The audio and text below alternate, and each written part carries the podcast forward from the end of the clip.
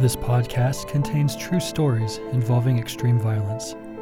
Listener discretion is advised.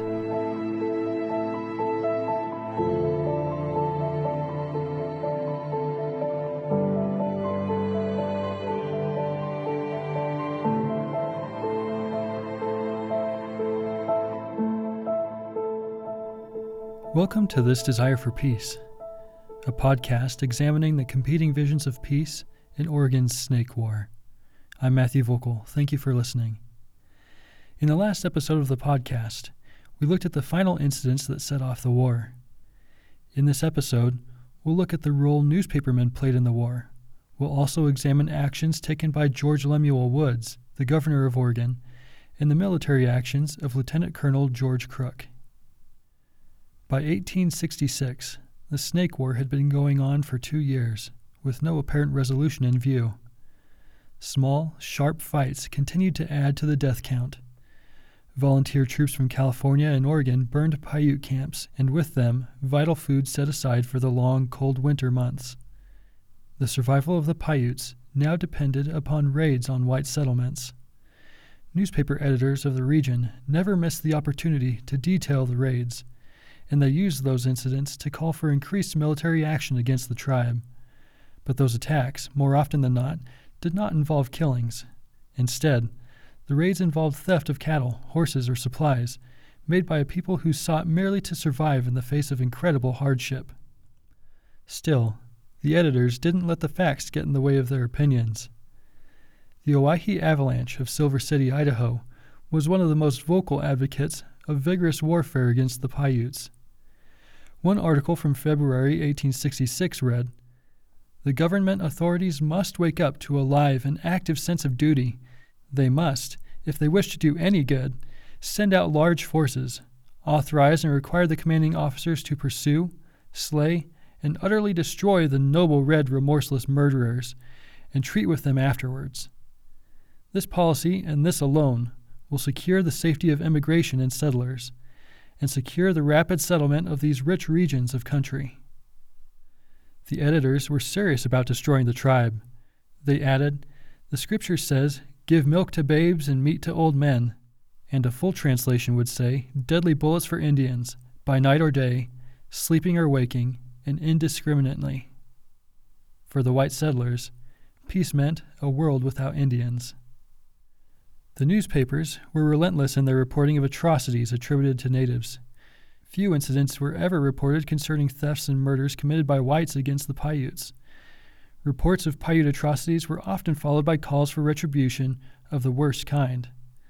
The state rights Democrat out of Albany, Oregon, exhibited outright hypocrisy when it wrote a vitriolic assessment of natives, labeling the men as greasy miscreants who desired only for the scalps of whites.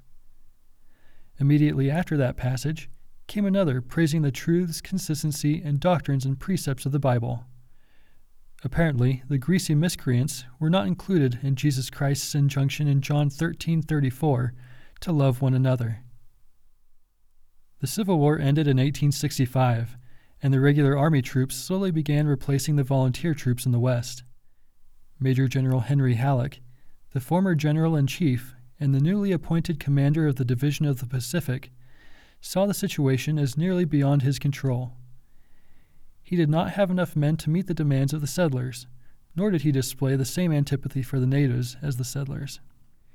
He did not have enough men to meet the demands of the settlers, nor did he display the same kind of antipathy for the natives.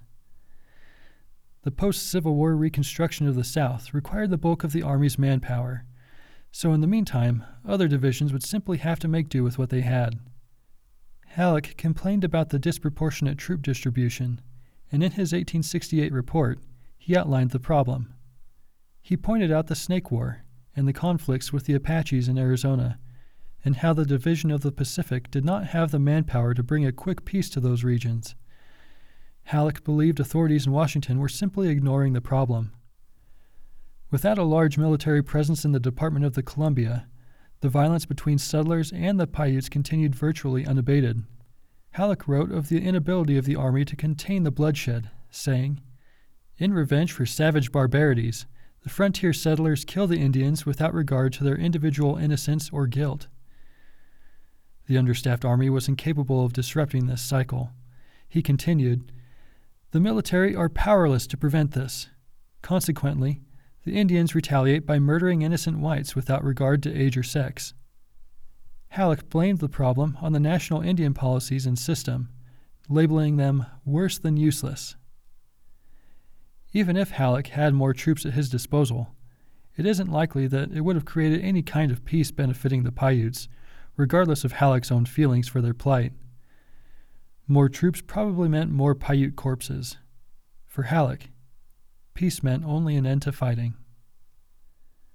As violence continued to build in 1866, the papers pointed fingers at the Army for not hunting down the Paiutes with more vigor. The editor of the Oregon City Enterprise wrote The Indians have stolen an immense amount of stock from the settlers and murdered many persons, right under the eyes and arms of the troops for past years. Yes, they have even taken the soldiers' own animals, and old Halleck has never interfered to render that assistance he should. It is sincerely hoped that not a redskin will be spared in all that great scope of country. No attempt was made to mask what that meant. It continued Exterminate the race is the word, and we hope it may be fully done. This lack of tolerance and sympathy for the Native Americans was the product of racism in its most sinister form. Never was it the fault of white civilians in precipitating conflict. No. Instead, it was the fault of natives themselves, as well as the fault of the army for not doing more to punish the Paiutes. Rhetoric from the newspapers made peace and any kind of coexistence seem impossible. Some settlers decided to do the job themselves. On February 14, 1866, a group of men met in the Challenge Saloon in Silver City, Idaho. Their business was to determine a solution to the end their business was to determine a solution to end Indian raids in the Owyhee region, and they resolved to raise an armed posse for the purpose of Indian hunting. As incentive, members of the posse were to be paid for every scalp they took. $100 for the scalp of a man, $50 for a woman's scalp, and $25 for everything in the shape of an Indian under 10 years of age. Soon after, a body of citizens in Boise announced its support of the resolution and called on the territorial governor to offer his support. However, the governor was not willing to lend his support. Instead, he asked that the posse be disbanded. He wanted to conclude a treaty with the tribes. In frustration, the editors of the Owyhee Avalanche wrote, Wanted in Idaho, a governor that is a man, not an old imbecile as we now have. In the same edition, the editors detailed another attack on two settlers. Both had been killed, and one had his heart cut out, and both men's heads were beaten into a jelly, reported the paper. Shifting into a violent shout for extermination, the editors continued Here are two more victims of these biped hyenas. Two more good men have given their lives in pioneer pursuits. Thus are the arguments painfully multiplied in favor of more troops and the utter extermination of the Indian tribes. Can it be that we are much longer to record the humiliating facts that government will not protect her pioneer citizens? That the savages who delight in burning his property, taking his life, scalping his lifeless corpse, cutting his heart out, etc., etc., are to be fed and clothed for so doing? As they do nothing else. How long, ye red rapists? How long? This view was typical of the editors of the Owyhee Avalanche. The editors were, in fact, brothers, John and Joe Wasson. They had come to the West in search of fortune like so many others of the time. While the Wassons made the trek, natives attacked their wagon train. The incident generated in the Wassons a long lasting hatred of natives, regardless of the tribe. That hatred burned hot in their editorials. The new governor of Oregon, George Lemuel Woods, held the same views as the Wassons, and his actions led to even greater suffering for the Paiutes. Born in Missouri, Woods had been a prospector during the California gold rush, and like the Wassons, one of the men in his party was killed by natives. He later settled in Oregon and took up farming, but when a school opened nearby, he attended and became interested in law. Woods was successful in the legal business and for a time he served as a judge before his election as governor of Oregon in 1866. Several months after his election, he embarked on a trip to the eastern states to campaign for other Republicans, and while there he became friends with Edwin Stanton, the Secretary of War. Woods later used that friendship to bring about his most heinous act. As Woods got used to his new duties as governor, fights erupted in bloody spasms throughout the east side of the state. These fights not only resulted in dead and wounded, but also in captives. Prisoners created a problem for the Army in the Division of the Pacific.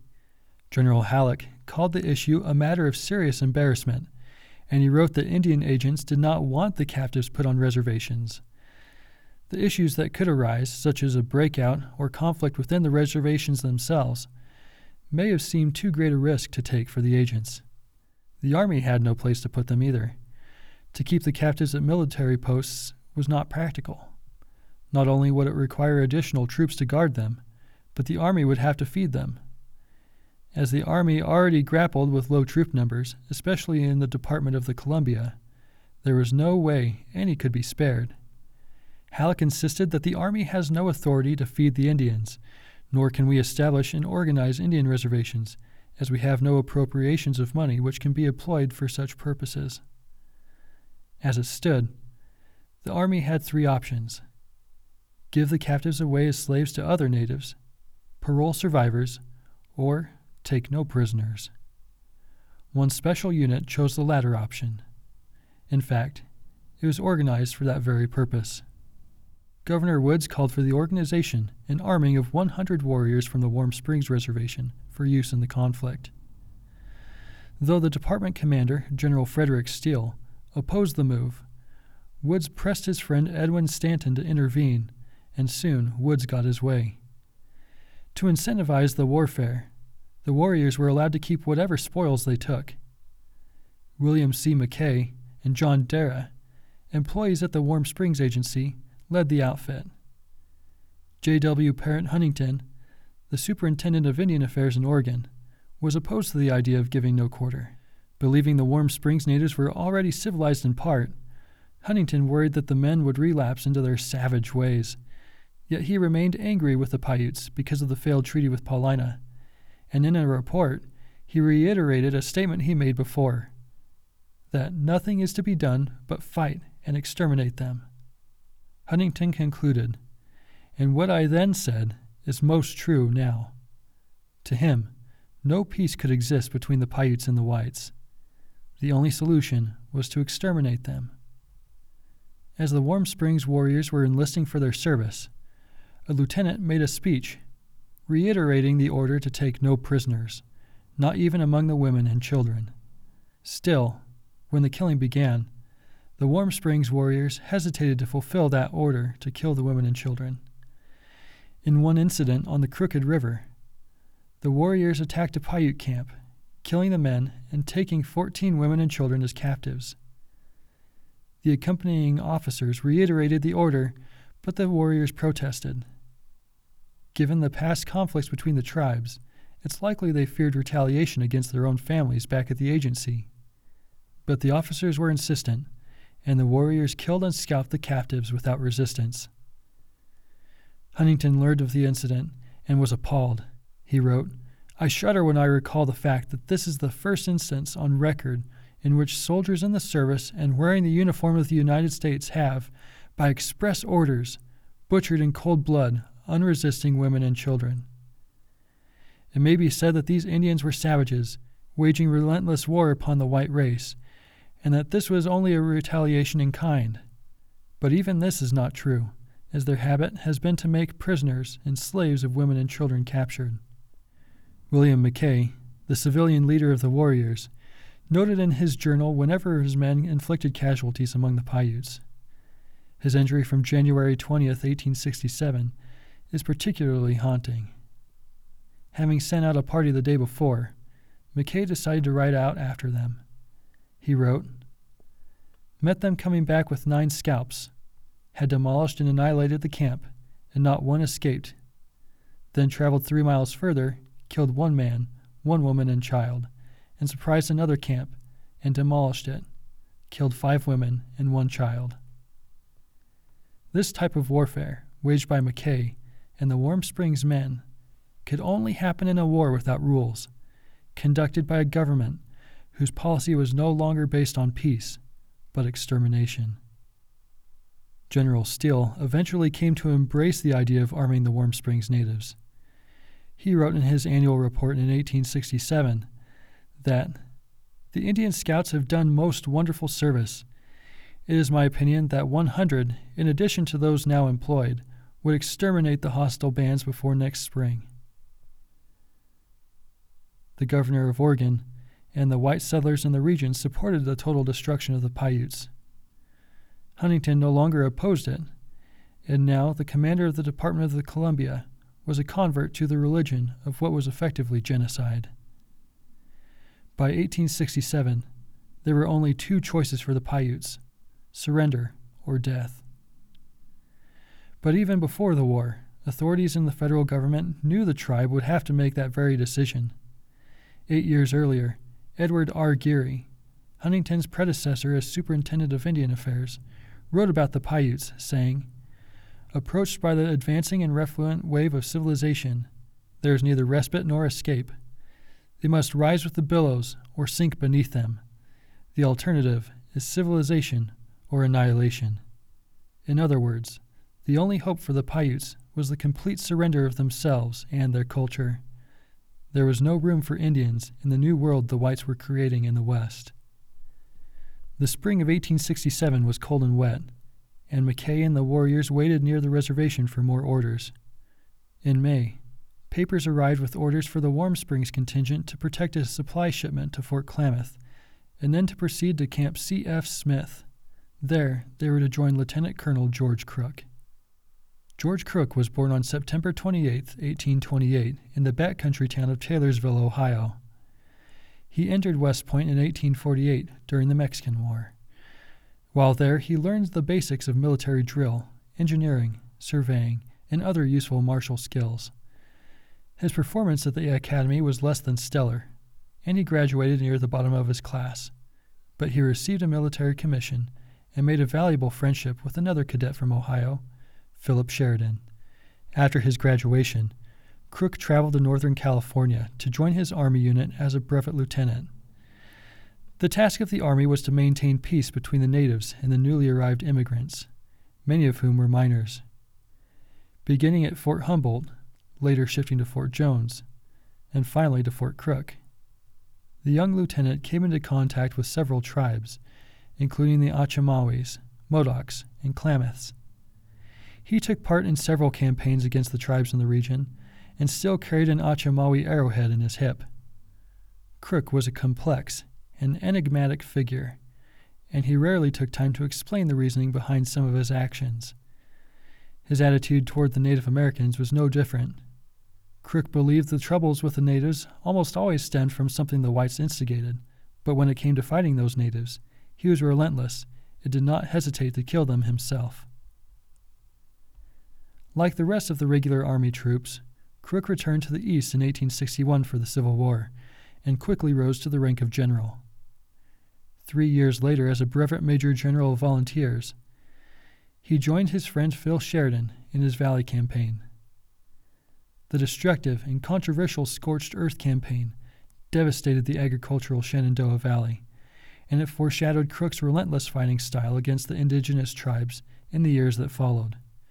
When the war finally drew to a close in 1865, Crook felt slighted by his friend Sheridan, believing he did not give him the recognition he really deserved. Crook later wrote in his autobiography, saying, I regret to say that I learned too late that it was not what a person did, but it was what he got the credit of doing that gave him a reputation at the close of the war. Clearly, Crook was angry about the lack of recognition he received from his Civil War service, and, over 30 years after the event, he still looked back in frustration. After the conclusion of the Civil War, Crook's superior sent him back to the West, and he arrived at Fort Boise on December 11, 1866, as a commander to the 23rd Infantry. When I arrived at Boise, things could not well have been worse, he wrote. It seemed to him that the natives had the entire region in a state of siege. Though reports of depredations arrived nearly every day, he found that the military officers there were constantly drunk and inept, and that they had done almost nothing to stop the bloodshed. The Wassons proclaimed from the avalanche that Crook was the right man for the job. They wrote that the commander had experience in the Indian Wars, and that he would be able to sufficiently punish the natives. When the Paiutes attacked whites west of Fort Boise, Crook decided to pursue, taking only a toothbrush and a new pair of underwear, and set out with a company from the 1st U.S. Cavalry and the Shoshone Scouts to find the perpetrators. As the force moved south along the Owyhee River, the weather hindered its progress. Crook's men wanted to call off the chase, but Crook pushed on. The troops found a band of Paiutes under Howluck along the river and struck it at first light. The Wassons reported on the conflict writing that a number of natives mounted horses, but all who did were shot down by Crook's men. As the killing went on through the rocks and sagebrush, only a few managed to escape, one of them being Howluck. In his autobiography, Crook remembered the fight, coldly stating that he and his men killed a good many. His force killed about 30 Paiutes and destroyed all the food and supplies left by Howluck's band. A civilian who rode with the troops wrote to the Avalanche saying that he had a good time killing Indians. Crook was satisfied with the result. That ended any more depredations from that band. The Wassons praised Crook and wrote that the fight would have significant effects on the outcome of the war.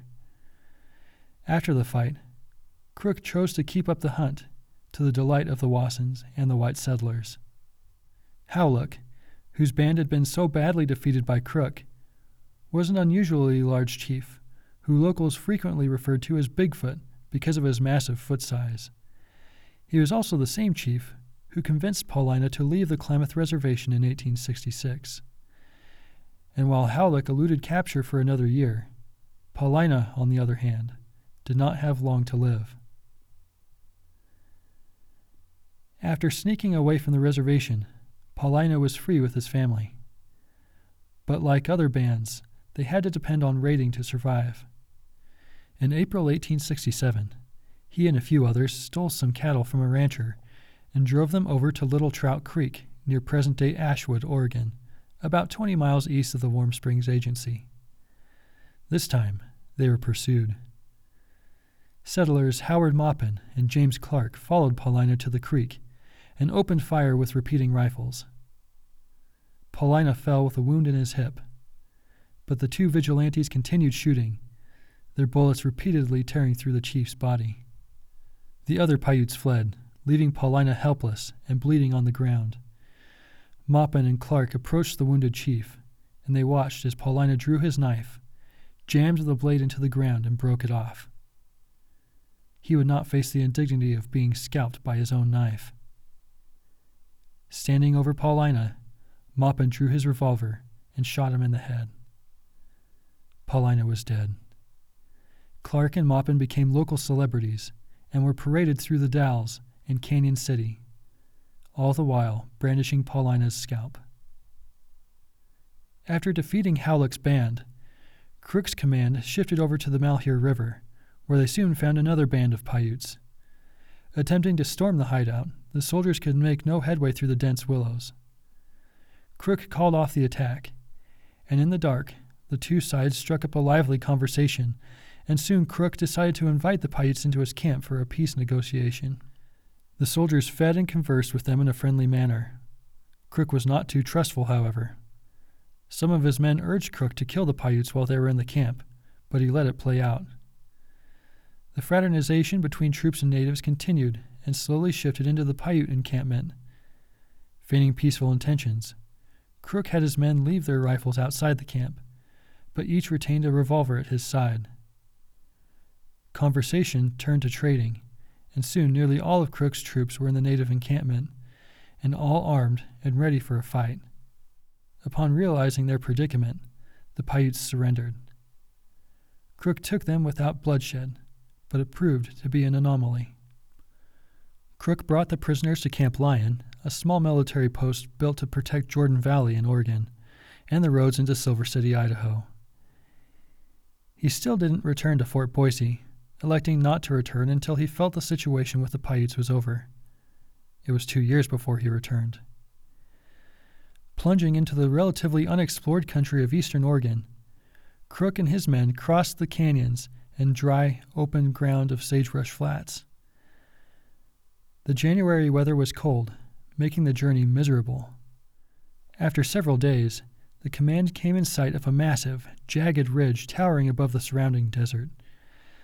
The treeless eastern face of Steens Mountain stood as a wall in the path of the men, its face cut through with glacial canyons.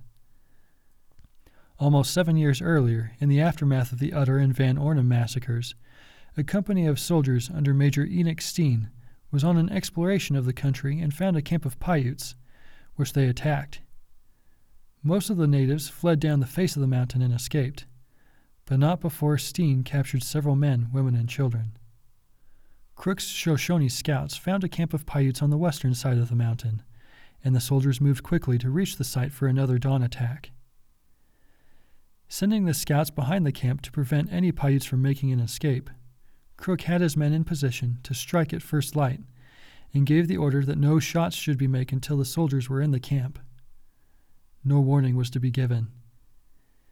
The morning light broke, but as Crook was about to give the order to attack, his horse bolted and carried him straight into the camp among the Wickiups. His men did not follow orders, and as soon as Crook's horse shot forward, so did his command, guns firing away.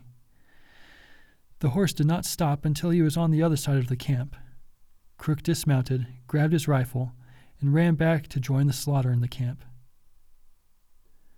In the cacophony of shooting and shouting, at least one Paiute man sang his death song as the soldiers fired and the Shoshone scouts gunned down the men, women, and children. When it was over, at least 60 Paiutes were dead. Of that number, 27 were women and children. Only two of the Paiute men survived. The remaining women and children were taken as prisoners to Camp C.F. Smith, about 30 miles to the southeast.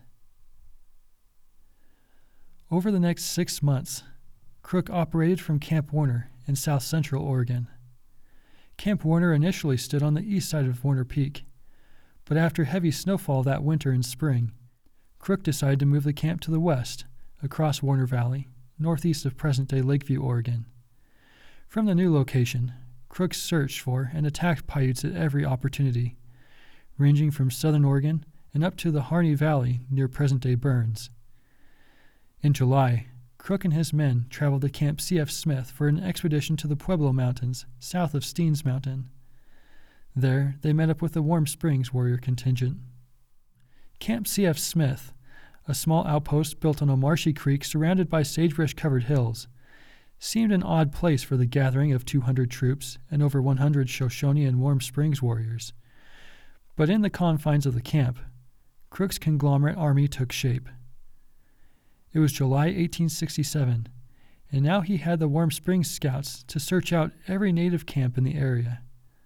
Sometime around July 27th, a company of soldiers and Shoshone scouts, together with a number of Warm Springs warriors, located a band of Paiutes and surrounded them in a canyon in the Pueblo Mountains.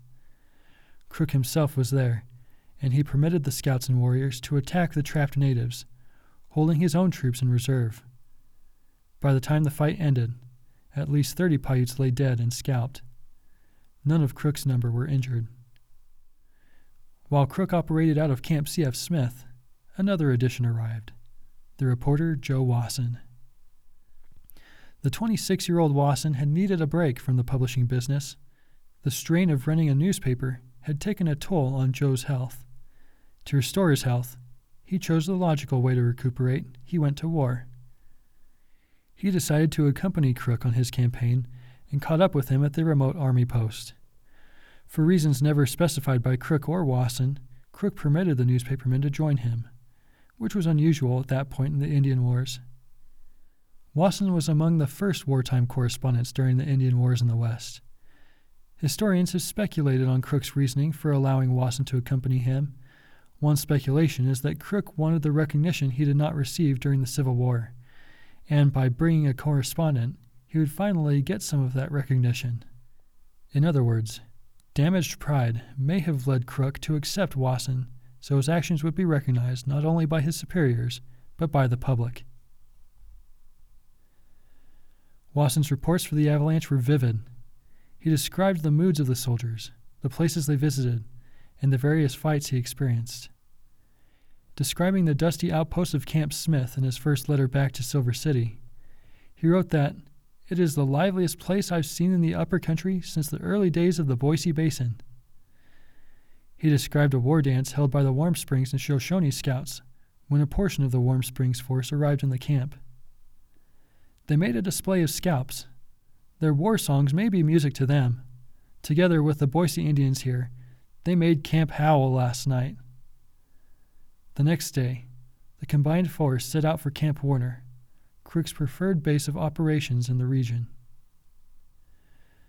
Just a few miles before reaching Warner, the column crossed a small set of tracks, oriented southward.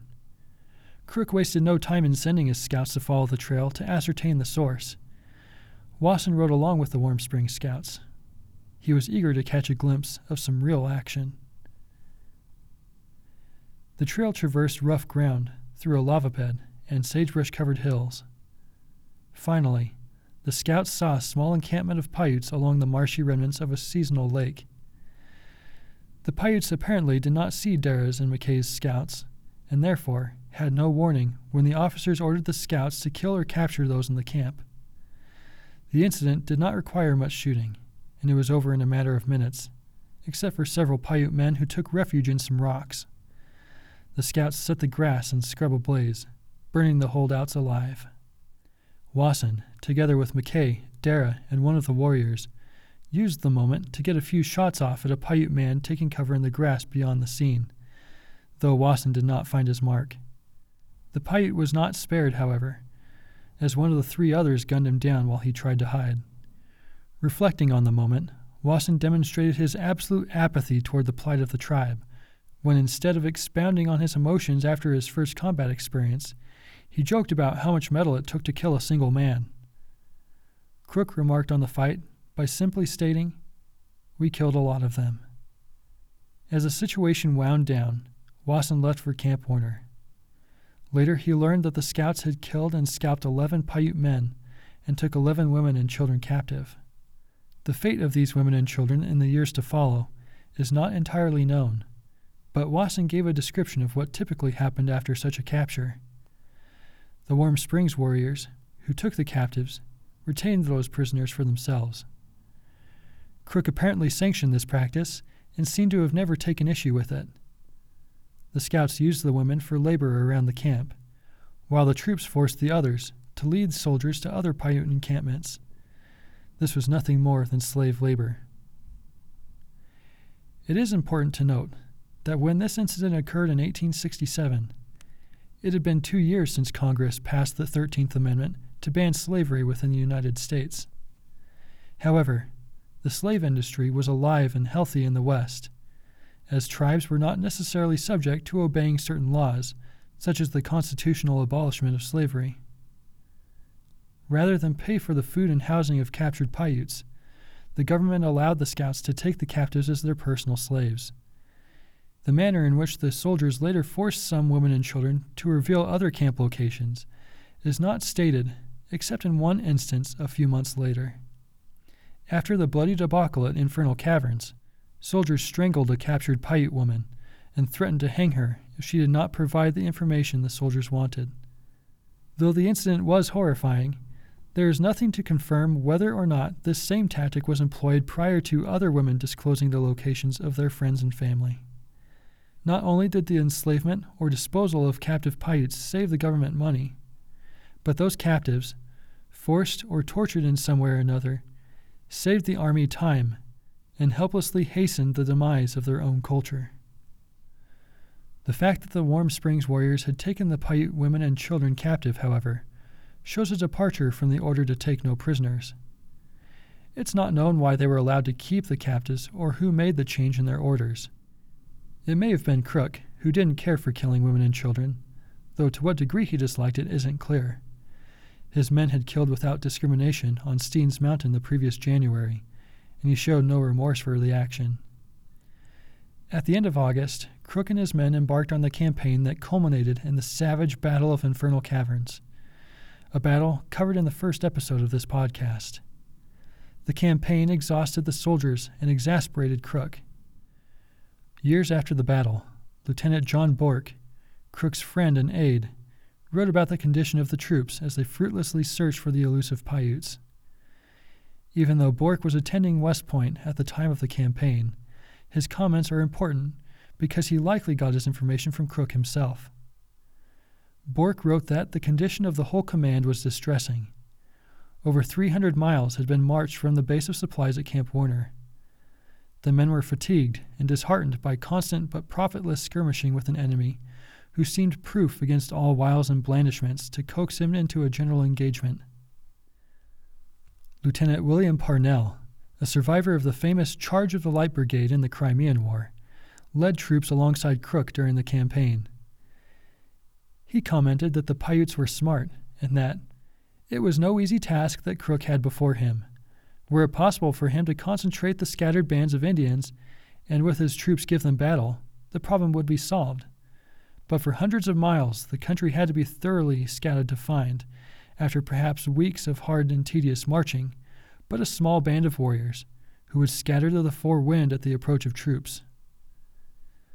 The Paiutes must have known that to directly confront the might of the soldiers most likely meant death. It was better to avoid the troops and disappear into the vast fortress of expansive wilderness. Bourke tended to portray Crook in the best light possible, but the supposed victory at Infernal Caverns only increased the frustration of the command. They had failed to subdue the natives at the battle, and the troop losses were heavy. It appears that even Wasson was exhausted. He usually detailed each day and location they visited, but in the initial days after the battle, his typical descriptions lacked that detail. Despite the exhaustion, Crook began planning his next move. It's evident that he believed peace would come from constant pressure on the Paiutes. As long as Crook was in charge, any hopes of security and sanctuary faded for the Paiutes. As Crook and those under his command scoured southeast Oregon, problems arose on the Klamath Reservation. It had been three years since Huntington concluded the treaty with the Klamaths, Modocs, and Yahuskin Paiutes, yet it still had not gone into effect the government failed to furnish appropriations of food, money, or supplies to those natives confined to the reservation. Eventually, a number of Yahuskins left the reservation, including some signatories of the treaty. Leaving the reservation without the consent of the agent was forbidden, and soon an army detachment from Fort Klamath was in pursuit, together with a band of Klamath scouts. The unit, led by Lieutenant John F. Small, attacked several Paiute encampments near Silver Lake before shifting south to Summer Lake, where they attacked one more camp and captured a woman. As in other instances, Small's men forced her to disclose the location of another encampment at the Chewaucan Marsh, just a few miles to the southeast. The column arrived near the camp around 3 a.m., and Small posted his men around it to prevent the escape of its inhabitants. The Paiutes visited the area frequently. John C. Fremont wrote of it during his visit to the area over 20 years earlier. The camp sat at the point where the fish rich Chewaucan River emerged from the mountains and flowed into a large marsh. The roots of plants in the soggy soil were a staple in local native diets. When the light appeared over the dusty hills to the east, Small and his men threw themselves into the camp. The Indians, seeing all chance of escape cut off, received us with yells of defiance, shots from two rifles, and one revolver, and a shower of arrows, wrote Small. Those Paiutes not immediately shot down attempted to flee into the marsh. Within minutes, the bodies of 23 lay strewn through the camp and marsh. Reminiscent of past conflicts between the Klamaths and Paiutes, Klamath scouts moved through the bodies, scalping the dead. A few days later, the Oregon Sentinel reported one Indian, who was only wounded in the arm, played possum, but when a Klamath was scalping him, it hurt so bad he had to skin his teeth and then got a ball through his head. The article concluded by stating This has been a very successful raid and has made several bad Indians very good indeed. Lieutenant Small will receive great praise. Reporters never mentioned the reasons for the fight, and had they known, it's doubtful it would have changed their approval of the outcome. It simply did not matter that the government failed in its obligations, relying on a troubled reservation policy, which led to the slaughter of those who chose to act rather than starve. For whites, peace meant the complete submission of the Paiutes to white authority. It meant the eradication of their way of life and their land. It meant the death of the Indian.